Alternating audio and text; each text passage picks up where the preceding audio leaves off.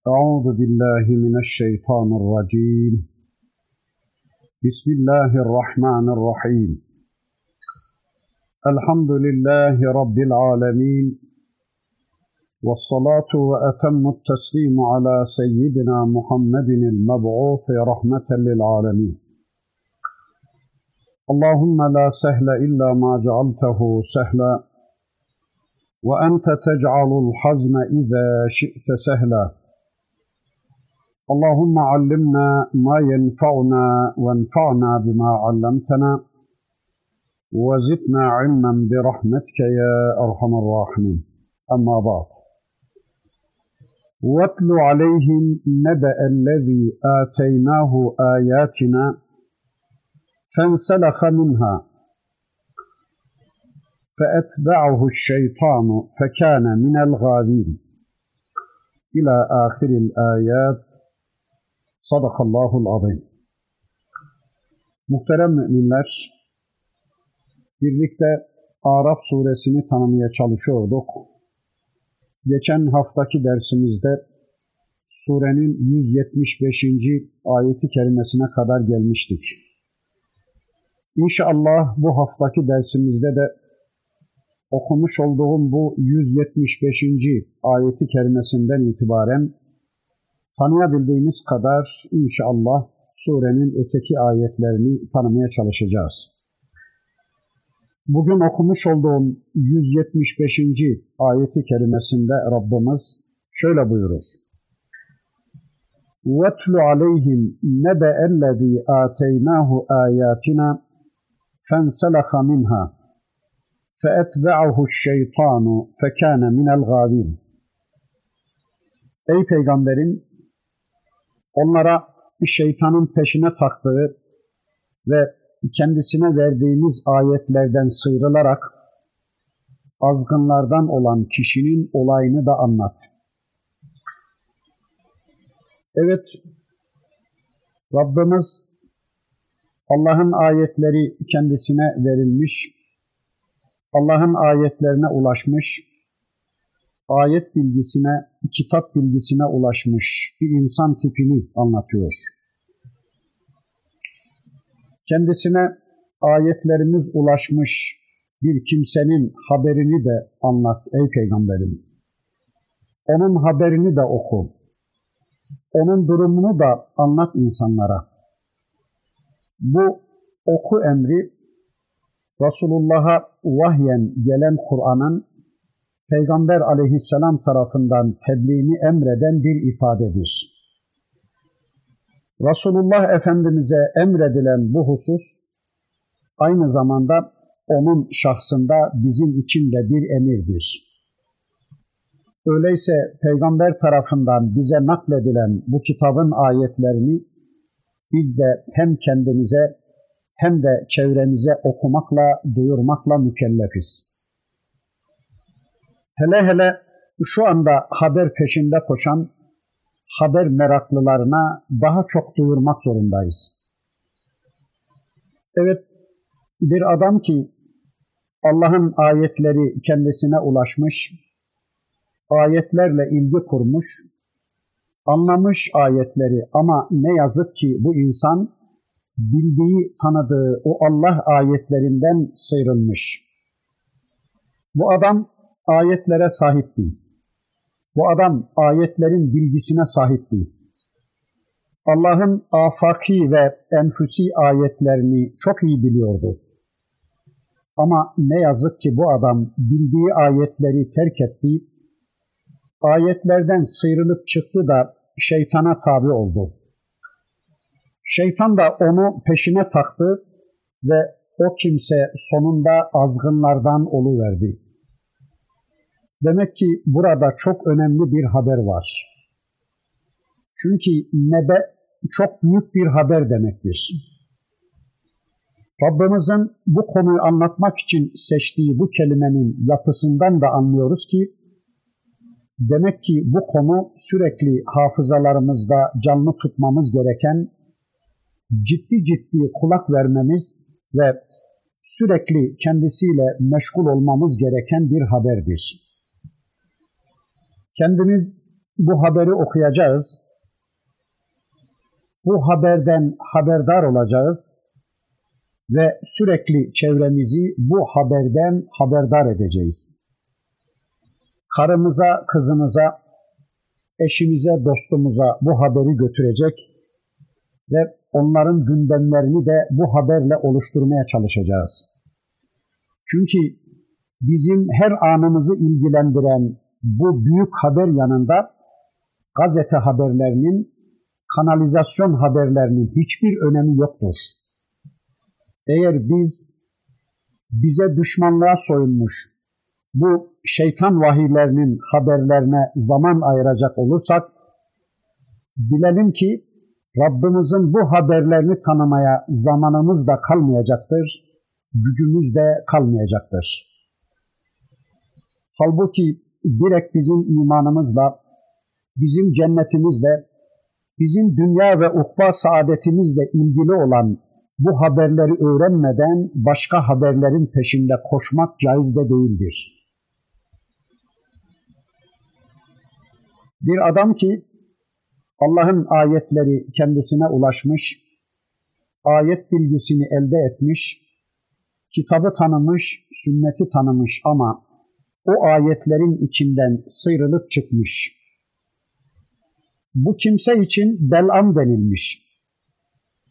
Bel'am bin Bavra, Hz. Musa Aleyhisselam'ın ümmetinden, İsrailoğullarından alim bir kimseydi. Kitap bilgisine, Tevrat bilgisine sahip bir kimse olmasına rağmen kendisini düzene angaja ettiği için, sırtını düzene dayadığı için düzenin keyfine göre ya da kendi heva ve heveslerine göre, dünyevi menfaatlerine göre Allah ayetlerini istediği gibi ya da düzenin istediği gibi yorumlama ve ayetlerin içinden sıyrılıp çıkma cinnetine kapılmış bir adam. Kimileri de burada anlatılan bu kişinin Ümeyye Tübnü Ebi Salt olduğunu söylemişler. Bu adam da Resulullah döneminde yaşamış bir adamdı. Bu adam da Resulullah'ı tanıyordu, bekliyordu. Hatta Peygamberimizin özellikleri konusunda şiirler yazarak nerede kaldı? Beklenen Nebi geç kaldı diyerek onun özlemini terennüm ediyordu. Nihayet Allah'ın Resulü Mekke'de Kureyş içinde zuhur edince de Resulullah hakkındaki tüm bu bilgilerinden sıyrılarak gurura ve kibre kapılarak ona imandan vazgeçiverdi. Hatta bu kimse hakkında Resulullah Efendimizin şiiri iman eden ama kendisi iman etmeyen adam diye söz ettiğini biliyoruz. Bakın dikkat ediyorsanız ayeti kerimede selaha, inselaha kelimesi kullanılmış. Selaha kelimesi aslında derinin vücuttan yüzülmesi, sıyrılıp çıkarılması anlamına gelmektedir. Bu mana içinde düşündüğümüz zaman adam böyle bildiği Allah ayetlerinden topyekün sıyrılıp çıkıyor. Tıpkı derisi yüzülen bir beden gibi.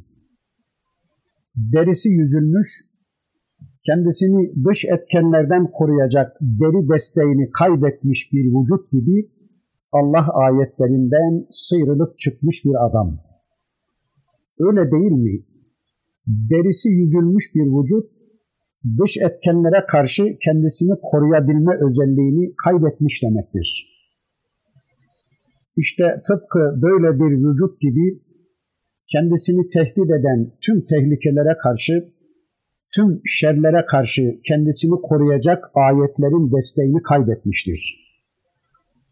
Kendisini azaptan, ateşten ve cehennemden koruyacak olan ayetlerin içinden sıyrılıp çıkmış, ayetlerin korumasını kaybetmiştir. Tabi adam böyle yapınca da bildiği, tanıdığı Allah ayetlerinden soyutlanınca da hayatını Allah ayetleriyle düzenlemekten vazgeçip ayetlerden habersiz bir hayat yaşamaya yönelince Allah yasalarını bir kenara bırakıp kendi heva ve hevesleri istikametinde bir program izlemeye başlayınca da şeytan onu ayartıp peşine takıverdi ve o kişi azgınlardan oluverdi. Elbette böyle bir adamın başka yapabileceği bir şey de yoktu. Hani bir söz vardır, şeyhi olmayanın şeyhi şeytandır diye. Birileri bunu hadis diye kendi sistematiklerinde kullanmaya çalışsalar da hadis değil sadece bir söz. Ama şöyle anlarsak yerinde bir sözdür herhalde. Yani şeyh olarak, mürşid olarak, kılavuz olarak Allah'ın kitabıyla tanışamamış, Peygamber Efendimizin sünnetiyle tanışamamış birisinin şeytana tabi olmaktan başka yapabileceği bir şey yoktur. Bakın Rabbimiz kitabının bir başka yerinde Zuhruf suresinde bunu şöyle anlatıyordu. وَمَنْ يَعْشُ عَنْ ذِكْرِ الرَّحْمَانِ نُقَيِّضْ لَهُ شَيْطَانًا فَهُوَ لَهُ قَرِينٌ Rahman olan Allah'ı anmayı görmezlikten gelene yanından ayrılmayacak bir şeytanı musallat ederiz. Yanından hiç ayrılmayacak bir şeytanı ona arkadaş veririz. Evet, kim Rahman'ın zikrinden yüz çevirir, Rahman'ın zikrine karşı kör davranırsa, kim Rahman'ın zikrine karşı körlük ederse, Rahman'ın zikri Kur'an'dır. Rahman'ın zikri, Rahman'ın hayatın her bir kademesinde bizden istediği kulluk demektir. Evet, kim Rahman'ın hayatın her bir kademesinde kendisinden istediği kulluğa karşı kör ve ilgisiz davranırsa, yani vahye karşı, Kur'an'a karşı körlük ederse, aşağı esasen gözde meydana gelen bir çeşit zayıflık ve hastalık demektir. Yani bir çeşit görme bozukluğu demektir. Öyleyse kim ki Rahman'ın zikri olan kitabını görmezlikten gelir, gözünü ona karşı kör yapar ve kitaptan habersiz bir hayat yaşamaya kalkışırsa, yani Kur'an'a göz yumar, Kur'an'ı göz ardı ederse ya da kitaba karşı gözünü bozar, bakışını bozarsa. Peki bir insanın kitaba karşı bakışını bozmasını nasıl anlayacağız? Biz kim, bu kitabı anlamak kim? Biz nerede, bu kitabı anlamak nerede? Bu kitabı ancak büyük zatlar anlar. Bu kitabı ancak İmam-ı Azam, İmam-ı Şafii efendilerimiz anlar. Onu anlamak şöyle dursun, bizler, biz zavallı, biz aciz kullar, onu elimize bile almaya layık değiliz diyerek kim ki kitaba karşı bakışını bozarsa biz de ona bitişik, ona yapışık, onun yanından hiçbir zaman ayrılmayan bir şeytanı ona arkadaş yaparız diyor Rabbimiz. Nukayyiz lehu şeytanen fehuve lehu karin. Ona bir şeytanı musallat kılarız ki o ondan asla ayrılmaz. O onun bitişiği verir. O şeytan onun ikizi olu verir. Yani bu şeytan onun ayrılmaz arkadaşı verir. Hem de böyle mukayyız yaparız. Yani ona bitişik, ona yapışık olarak o şeytanı onun üzerine kabuk bağlatırız. Yani ona bitişik, ona yapışık olarak o şeytanı onun üzerine kabuk bağlatırız. Adeta şeytan bir kabuk gibi onu çepeçevre sarı verir. Hani tohumlar, yavrular kendilerini çepeçevre saran kabuğu yırtarak bu esaretten kurtularak dünyaya gelirler ya, işte bu adamlar da böyle kendilerini şeytana esir ediyorlar. Onun esiri olarak sıkıntılı bir hayata razı oluyorlar sonunda. Yani şeytan onların etraflarını sararak onları esir ediyor, onlar üzerinde sulta kuruyor, onları hakimiyetleri altına alıveriyor. Evet, Allah'la beraber olmayan, Rahman'ın zikrinden iraz eden, vahye karşı kör davranan, vahiy ile hareket etmeyen kişinin sonucu işte budur. Yani Kur'an'ın vahyin alternatifi budur. Rahman'ın vahiy ile beraber olmayan kişi elbette şeytanın esiri olacaktır. Çünkü o kişi Allah'la beraber olmayı istememiştir. Allah'ın ayetleriyle beraber olmak istememiştir.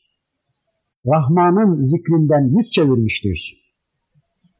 Rahman'ın rahmetinin gereği kendisi için açtığı rahmet kapısını örtmüş, vahiy örtmüş, güneşe karşı, aydınlığa karşı körlük etmiş kişidir. Basireti kapanmış, artık böylece Kur'an'dan uzaklaşan bir kişinin şeytana yaklaşması da kaçınılmaz olacaktır. Evet, Allah'ın ayetlerini bildiği halde onlarla ilgilenmeyip, onlardan sıyrılıp, onlardan habersiz bir hayat yaşamaya çalışan bu adam üzerinde şeytan hakimiyet kurdu. Boşlukta yakaladığı bu adamın boğazına bir ip takıp onu gemledi. Boynundaki kulluk ipinin ucunu Allah'a vermeyen kişi elbette onu birilerine vermek zorunda kalacaktır. Allah'a kulluktan kaçan kişi elbette birilerinin kucağına düşecekti. Allah vahyine teslim olup hayatını onlarla düzenlemeye yanaşmayan kişi elbette birilerinin ayetlerine teslim olmak zorunda kalacaktı. Evet Allah'tan kaçan kişi mutlaka ya cin şeytanlarının ya da insan şeytanlarının ağına düşmek zorunda kalacaktı. İşte Allah ayetlerinden sıyrılan, Allah ayetlerinin desteğini kaybeden bu adam sonunda ipin ucunu şeytanlara kaptırarak, azgınlaşarak onların gideceği yere doğru, ateşe doğru, cehenneme doğru hızla ilerlemeye başladı. Bakın Allah diyor ki, وَلَوْ شِئْنَا لَرَفَعْنَاهُ بِهَا وَلَكِنَّهُ أَخْلَدَ إِلَى الْأَرْضِ وَاتَّبَعَ هَوَاهُ فَمَثَلُهُ كَمَثَلِ الْكَلْبِ إِنْ تَحْمِلْ عَلَيْهِ يَلْهَثْ أو تتركه يلهث ذلك مثل القوم الذين كذبوا بآياتنا فاقصص القصص لعلهم يتفكرون Biz dileseydik onu ayetlerimizle üstün kılardık. Fakat o dünyaya meyletti ve hevesine uydu. Onun durumu üstüne varsan da kendi haline bıraksan da dilini sarkıtıp soluyan köpeğin durumu gibidir. İşte ayetlerimizi yalan sayan kimselerin hali böyledir. Sen onlara bu kıssayı anlat ey peygamberim. Belki üzerinde düşünürler, belki ibret alırlar. Evet, bakın Rabbimiz buyuruyor ki, biz dilemiş olsaydık o kişi kendisi adına bunu dilemiş ve tercih etmiş olsaydı, adam gibi ilgi kurduğu, adam gibi tanıdığı ayetlerle yükselmeyi düşünseydi, biz hem bu dünyada hem de öbür tarafta onun derecelerini ve şanını, şerefini yüceltirdik. Eğer o Allah ayetlerine yapışıp hayatını onlarla düzenleseydi, biz de onu onlarla yüceltirdik. Demek ayetin ifadesinden anlıyoruz ki bu kitabın ayetleri yükselme sebebidir, rifat sebebidir. Yeryüzünde insanlara yükseklik kazandıran, insanları yücelten, insanlara incelik ve yücelik kazandıran Allah'ın kitabıdır. Allah'ın kitabını tanıyan en yücedir. Allah'ın kitabından haberdar olan en şereflidir. Bakın Allah'ın Resulü de bu hususu anlatırken bir hadisi şeriflerinde şöyle buyuruyordu. Her zaman Kur'an okuyan kimseye şöyle denecektir. Oku ve yüksel. Dünyada tertil ile okuduğun gibi burada da tertil ile oku. Şüphesiz senin merteben okuduğun ayetin son noktasındadır. Evet, kitabı okuyan, kitabı tanıyan, kitapla hareket eden, kitapla hayatını düzenlemeye çalışan kişi en üstünü, en şereflisi ve en izzetlisidir. Evet, işte bu adam da dileseydi, isteseydi, bildiği, tanıdığı kitabın ayetleriyle yücelecekti, şeref kazanacaktı ama ne yazık ki bu adam وَلَكِنَّهُ أَخْلَدَ اِلَى الْأَرْضِ Lakin o arza çakılıp kalmayı, yere çakılıp kalmayı, arzla bütünleşmeyi, toprakla öpüşüp yerlerde sürünmeyi, izzetini, şerefini, değerini ayaklar altına düşürmeyi tercih etti. Kendini yere atmayı tercih etti. Hem dünyada hem de ukbada şeref ve haysiyetini ayaklar altına düşürmeyi yeğledi. Çünkü onun tüm derdi, tüm arzusu, tüm hemmi ve kıblesi dünya idi. Tüm plan ve programı dünya ve dünyalık üzerine kurulmuştu. Dünya malına, mülküne tamah ederek dinini dünyasına feda ediverdi. Dünyası adına dinini satıverdi. Allah ayetleriyle yücelmeyi terk etti de dünyaya çakılı kalıverdi. Dünyaya kazık çakma sevdasına kapıldı da Allah ayetlerinin kendisinden istediği kulluktan vazgeçiverdi. Elbette gözünde dünya kıble olmuş bir adamın Allah dinine de Allah ayetlerine de ayıracak zamanı kalmayacaktı. Evet, dünyayı kıble edindi de ona ulaşabilmek için dinini de, izzetini de, şerefini de satı verdi. Vetteda'a hevahu. Hevasına tabi oldu. Heva ve heveslerini putlaştırdı. Allah'ın ayetlerinin içinden sıyrılıp çıktığı için, Allah'ın ayetlerinin korumasından mahrum kaldığı için, sap gibi ortada ve boşlukta kaldığı için, hayatını düzenleyecek Allah ayetleri güdümlü, vahiy kaynaklı bir programı kalmadığı için elbette onun yapabileceği başka bir şey yoktur. Artık böyle bir adam şeytanların maskarası olmaktan, hevasına takılmaktan asla kurtulamayacaktır. Alçak dünyanın alçak makamlarını elde edeceğim diye, filanlar bana biraz makam verecekler diye, zengin olacağım diye, şöhrete ulaşacağım diye, toprakla bütünleşeceğim diye, evim, apartmanım, arsam, dükkanım, tezgahım olacak diye bir ömür boyu çırpınıp duracaktır artık. Arzusu, hevesi, hevası, keyfi kendisine neyi fısıldamışsa, nefsi neyi istemişse onların peşinde kendi kendisini helak edecek bir hayatın içinde yuvarlanıp gidecektir artık cehenneme kadar.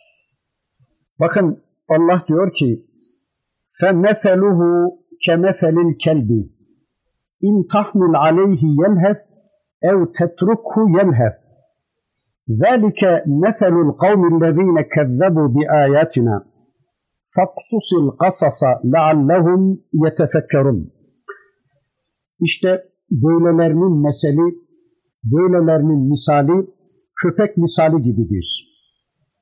Bunlar tıpkı köpek gibidirler. Üzerine gitsen de, üstüne varsan da, kendi haline bıraksan da sürekli dilini sarkıtıp soluyan bir köpeğin durumu gibidir. İşte ayetlerimizi yalan sayan kimselerin hali böyledir. Sen onlara bu kıssayı anlat ey peygamberim. Belki üzerinde düşünürler. Evet bunlar köpek tabiatlı insanlardır. Burada Rabbimizin bu insanları köpeğe benzetmesini birkaç vecihte anlamaya çalışıyoruz. Birincisi, bildiğimiz gibi köpek hiçbir zaman doyuma ulaşamayan, bir türlü doyma bilmeyen, sürekli ciğeri açlıkla yanan bir hayvandır. Doyumsuzluğu simgeleyen bir hayvan tipidir köpek şehvetine ve boğazına düşkünlüğü yüzünden başına gelmedik kalmaz köpeğin. Bu doyumsuzluğundan ötürü onun üzerine bir taş atsanız bile acaba yiyecek bir şey mi atıldı diye onun peşinde koşturur. Yelhef diyor Rabbimiz. Yani böyle nasıl desem zirve noktasında zilletin ve sıfırı tüketmenin ifadesi. Üzerine varsan da solur, serbest bıraksan da solur. Üzerine gidilip zor durumda bırakıldıkları zaman da solurlar. Kendilerine herhangi bir baskı yapılmayıp serbest bırakıldıkları zaman da solurlar. Yani o kadar hoş anlatıyor ki Rabbimiz, zamanımızda Allah'ın ayetlerini bilen, kitabın ayetlerini tanıyan, dinden, diyanetten haberdar olan kimi prof, kimi doktor, kimi doçent, kimi müdür ve amirler görüyoruz ki bugün tıpkı burada anlatılan köpek gibi din adına türlü türlü maneler yemektedirler. Allah'ın lütfu keremiyle kitap ve sünnet bilgisine ulaştıkları halde kitabın ayetlerinden sıyrılarak köpekliğe özenmektedirler. Üzerlerine varsan da solurlar, varmasan da solurlar. Üzerlerine gidip baskı yapılsa da pes ifadesi gösterirler, kendi kendilerine iken de pes ifadesi gösterirler. Yani zorlanmadıkları zaman da aynı tavrı gösterirler. Yani mecbur değillerken bile teslimiyet ısrar edip el kaldırırlar. Hani bir soruşturma, bir sıkıştırma olduğu zaman neyse de hiçbir baskıya maruz değillerken bile yine düzen adına, yine güçlüler adına dini yamutmadan yana, dini zalimler lehine bozmadan yana bir tavır sergiliyorlar. Dinlerini dünyalarına yama yapmış, dünyalık bir kısım makamlar adına Allah ayetlerinden uzaklaşmış, konumlarımız sarsılacak endişesiyle her yerde Allah ayetlerini gündeme getirmekten korkan, bu korkularından ötürü gündeme getirmedikleri ayetlerden kopmuş, uzaklaşmış, Allah ayetlerini kendileri için işlemez hale getirmiş bu insan tiplerinin böylece köpekleştiklerine şahit oluyoruz bugün. Ne atarsan kendilerine onu yiyecek bir şey zannederler. Daima kendi çıkarlarını düşünürler. Herhangi bir kapıdan kendilerine bir şeyler geldi mi, belki ileride bunun devamı gelecektir diye o kapıya sadık kalmaya özen gösterirler. Başka bir kapıdan biraz daha fazlası geldiği zaman önceki kapıyı unutup bu defa da oraya sadık kalırlar. İşte Allah kapısını unutmuş, Allah ayetlerinden uzaklaşmış, başka kapılarda kemik arayan materyalist insan tipleri. Yani hangi kapıdan ne atılacak diye o kapılar hatırına dini gündeme getirmeyerek ya da o kapıların istediği biçimde Allah'ın ayetlerini yorumlayarak bekleşip dururlar devletten bir makam koparabilme hatırına Allah'ın dinini eğip bükerler.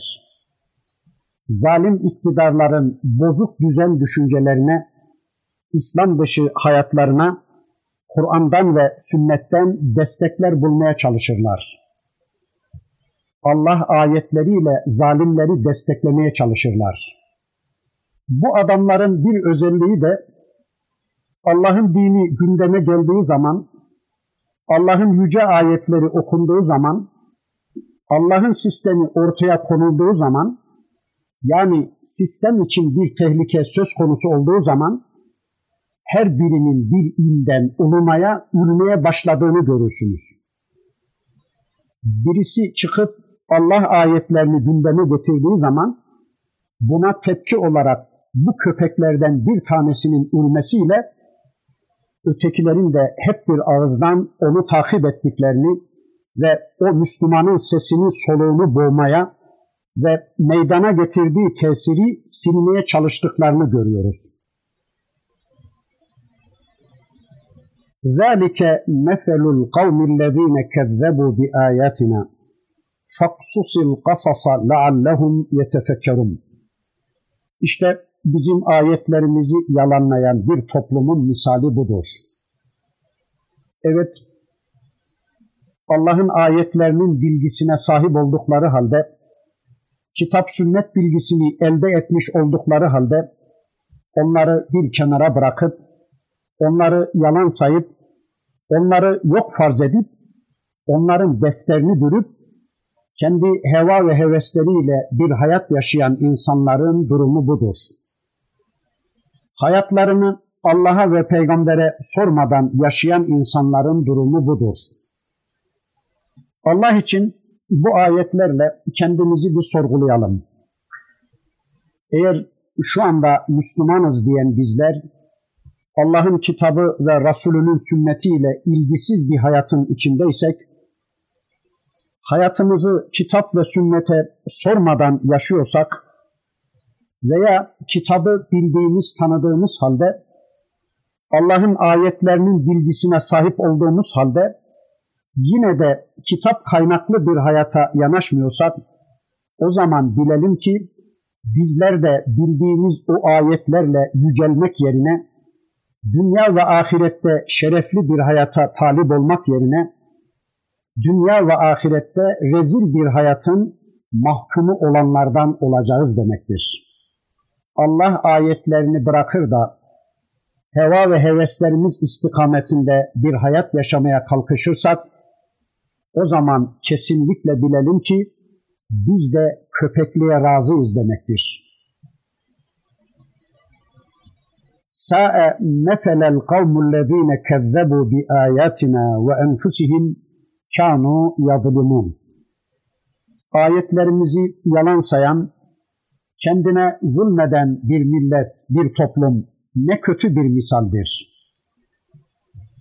Evet, bizim ayetlerimizi yalanlayan, ayetlerimizi yalana çıkaran, boşa çıkaran, ayetleri yok farz eden, ayetlerimizi geçersiz hale getiren, işlemez hale getiren, ayetlerimizden habersiz bir hayat yaşayan, böylece nefislerine zulmeden, kendi kendilerine yazık eden, kendi kendilerini boşa harcayan kimselerin ne kötü bir misali vardır. Bunlar kendilerine yazık eden insanlardır. Yani kendilerini olmamaları gereken bir makamda tutan ve cehenneme götürüp atan insanlardır bunlar. Kendi kendilerini götürüp uçuruma atan insanlar kendi kendilerini bozuk para gibi harcayan insanlar. Men yehdillahu fehuvel muhtedi ve men yudlil feulaike humul hasirun. Allah'ın hidayet ettiği, doğru yola sevk ettiği kimse doğru yolda olur. وَمَنْ يُضْلِلْ فَاُولَٰئِكَ هُمُ الْخَاسِرُونَ Saptırdığı kimseler ise işte onlar mahvolanlardır. Evet, kim hidayette olmayı dilemiş, tercihini hidayete kullanmış, Allah da ona hidayet etmişse, onu hidayete erdirmiş, kim de dalaleti, sapıklığı tercih etmiş, Allah da onu saptırmışsa, işte onlar kaybedenler, mahvolanlardır. İşte onlar hüsrana mahkum olanlardır. Bakın Rabbimiz surenin önceki ayetlerinde anlatmıştı. Önce henüz onları yaratmadan onlardan söz alıyor. Sonra onları semi ve basir kılıyor. Hidayeti almaya ve kabule hazır hale getiriyor. Yani hidayeti anlamaya ve kabule hazır hale getiriyor. Mayalarını hidayetle yoğuruyor. Sonra onlara yaratılış öncesi verdikleri misaklarını hatırlatıcı kitaplar ve peygamberler gönderiyor.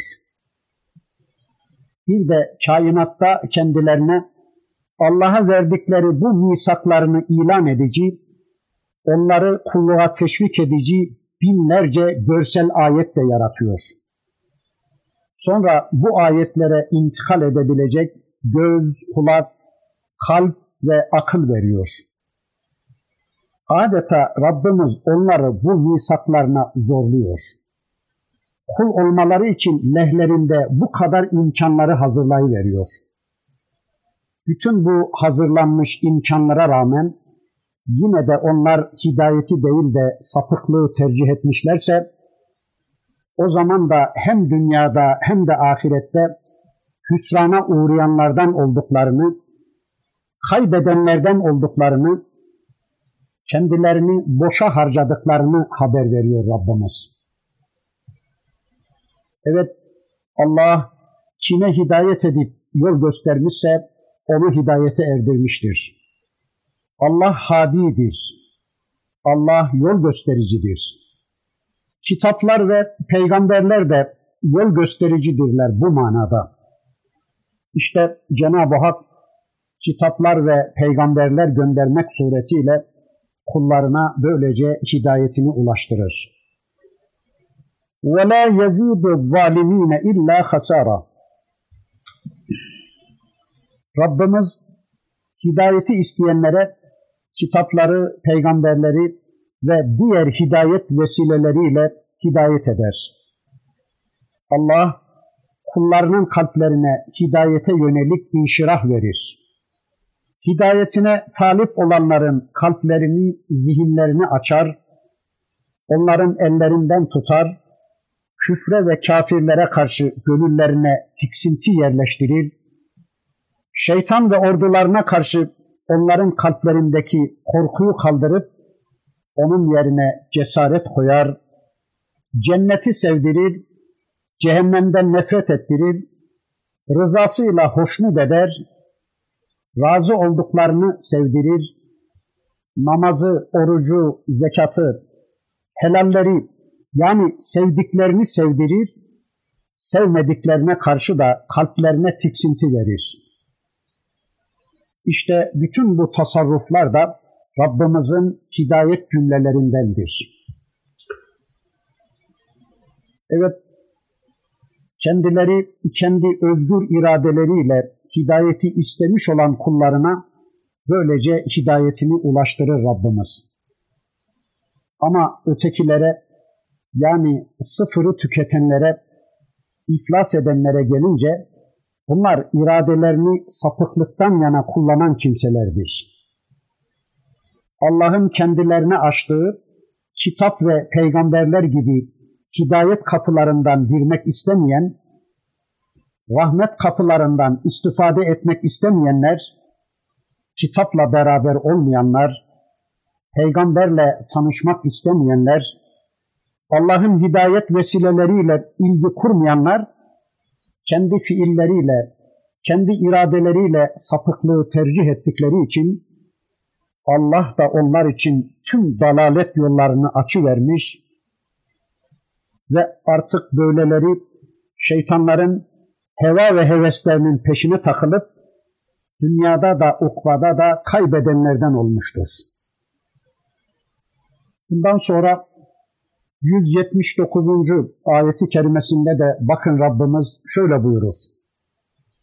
وَلَقَدْ ذَرَأْنَا لِجَهَنَّمَ كَثِيرًا مِنَ الْجِنِّ وَالْإِنسِ لَهُمْ قُلُوبٌ لَا يَفْقَهُونَ بِهَا وَلَهُمْ أَعْيُنٌ لَا يُبْصِرُونَ بِهَا وَلَهُمْ آذَانٌ لَا يَسْمَعُونَ بِهَا أُولَٰئِكَ كَالْأَنْعَامِ بَلْ هُمْ أَضَلُّ ulaike humul gafilun. Andolsun ki cehennem içinde birçok cin ve insan yarattık. Onların kalpleri vardır ama anlamazlar. Gözleri vardır ama görmezler. Kulakları vardır ama işitmezler. İşte bunlar tıpkı hayvanlar gibi hatta daha da sapıktırlar. İşte bunlar gafillerdir. Evet, bakın bu ayeti kerimesinde de buyuruyor ki Rabbimiz, biz insanlardan ve cinlerden pek çoğunu cehennemlik ettik. Cehennemlik kıldık. Gerek cinlerden gerek insanlardan nicelerini cehennem için yarattık diyor. Bu ifade Rabbimizin insanlar ve cinlerden pek çoğunu zorla cehenneme sokacağı anlamına gelmemektedir. Aksine önceki ayetlerde insanlar ve cinleri cennete zorladığını görmüştük Rabbimizin. Daha yaratılış öncesi kendilerinden misak alarak sonra fıtratlarını bu misaka zorlayacak bir biçimde yoğurarak sonra onlara bu misakı hatırlatıcı yığınlarla görsel ve işitsel ayetler göndererek kullarının cennetinden yana olduğunu anlatmıştı Rabbimiz. Ama bakın burada biz onların pek çoğunu cehennem için ektik diyor. Bunun manası bütün bu lehlerinde hazırlanmış şartlara rağmen bu insanlardan ve cinlerden pek çoğunun cehennemi tercih edecekleri anlatılıyor. Yani pek çoğunun iradelerini ve seçimlerini cehennemden yana kullanacakları anlatılıyor. Peki acaba bunun sebebi neymiş? Yani niye bu insanların pek çoğu fasıkmış veya niye bunların pek çoğu cehenneme gidecekmiş? Bakın bunun sebebini de Rabbimiz şöylece anlatıyor. Lehum kulubun la yefkahune biha. Onların kalpleri vardır ama onunla fıkh etmezler. Anlamak, kavramak istemezler. Kalplerini kullanmak istemiyorlar. Kalpleri vardır ama o kalplerini kullanmak istemiyorlar. Kalplerinin fonksiyonuna izin vermiyorlar. Kalplerini çalıştırmak ve kullanmak istemiyorlar. Allah'ın kendilerine anlamak, kavramak ve değişmek için verdiği kalpleri üzerinde baskı kurmaya çalışıyorlar yani kalplerinin Allah ayetleriyle karşı karşıya gelmesine izin vermiyorlar. Kalplerinin dışa açılan iki penceresi olan gözlerini ve kulaklarını Allah ayetlerinden uzak tutmaya çalışıyorlar. Kalplerini Allah ayetlerinden saklamaya, uzak tutmaya çalışıyorlar. Veya Allah ayetlerinin üzerlerini örterek o ayetleri kendi kalplerinden saklamaya çalışıyorlar. Allah ayetlerini gündemlerinden düşürerek kalpleriyle temasını engellemeye çalışıyorlar. Hasbel kader, eğer istemedikleri halde günün birinde kalpleri Allah'ın görsel ve işitsel ayetleriyle karşı karşıya gelmişse, o zaman da kalplerinin o ayetlerle değişmesine o ayetlerden etkilenip tavır almasına izin vermiyorlar. Halbuki o kalplerini onlara bunun için vermişti Allah. Yani onları da herkes gibi insan yaratmıştı. Herkes gibi onlara da kalp vermişti Allah. Kalpleri vardı onların. Kalp değişen, değişme özelliğine sahip olan demektir. Evet Allah onlara böyle bir potansiyele sahip kalpler vermişti. Ama bunlar bu kalplerini kullanmak istememişlerdir. Adeta kalplerine baskı uygulamışlar, kalplerinin anlamasına, kavramasına ve değişmesine izin vermemişlerdir. Mesela İslam tarihinde anlatılır. Allah'ın kendilerine kalp verdiği kafirler, müşrikler Mekke'de zaman zaman Resulullah'ı dinliyorlar. Dinledikleri Allah ayetleriyle kalpleri etkileniyor ama onu bertaraf etmeye, kalplerinin etkilenmesi üzerine adeta baskılar uygulamaya çalışıyorlardı. Yani kalplerinin sesini duymamaya, vicdanlarının sesini duymamaya, bastırmaya çalışıyorlardı. Hem kendilerini tutamayarak inkar ettikleri peygamberi dinlemeye gidiyorlardı. Hem de dinledikleri Allah ayetleri karşısında etkilenen kalplerini bastırmaya, bu etkinin devamına izin vermemeye çalışıyorlardı. Allah ayetlerinin kalplerinde meydana getirdiği etkiyi silebilmek için ellerinden gelen her şeyi yapmaya çalışıyorlardı. Kalplerinin sesine rağmen avazlarının çıktığı kadar ağızlarıyla küfrediyorlar, ağızlarıyla, tavırlarıyla, hayatlarıyla kalplerinin sesini bastırmaya çalışıyorlardı. Mesela onların en büyüklerinden birisi olan Velid bin Mughire bir gün gelip Allah'ın Resulünü dinler. Karşı karşıya geldiği Kur'an ayetlerinden kalbi o kadar etkilenir ki bu ayetler karşısında ne diyeceğini şaşırır. Vallahi bu ne sihirdir, ne şiirdir, ne kehanettir, ne de başka biri der. İşte bu sözler onun kalbinin sesleriydi ve imanın ilk kıvılcımlarıydı. Kalbi bu etkinin ilk ışıklarını dışa yansıtmaya başlarken hemen Ebu Cehil devreye girer ve ey Velid kavmini düşün, bizleri düşün, sana vereceğimiz hediyeleri düşün, paracıkları düşün diyerek Kur'an ayetlerinin onun kalbinde meydana getirdiği etkiyi silmeye ve kalbinin sesini bastırmaya çalışınca o da kalbinin sesine muhalefet ederek veya kalbinin üzerine baskı uygulayarak diliyle Kur'an'ın bir beşer sözü olduğunu söyleyiverir. İşte bu adam ayetlerle etkilenen, ayetlerle değişmeye başlayan kalbinin sesini duymayarak, kalbinin bu fonksiyonuna izin vermeyerek onun üzerinde baskı uygulamaya en güzel bir örnektir. Yani bırakıverseydi kalbini mutlaka iman edecekti. Çünkü o kalbin böyle potansiyel bir özelliği vardı. Çünkü kalp fıtratıyla ilgi kurduğu andan itibaren bundan başka bir şey yapmayacaktır, yapamayacaktır.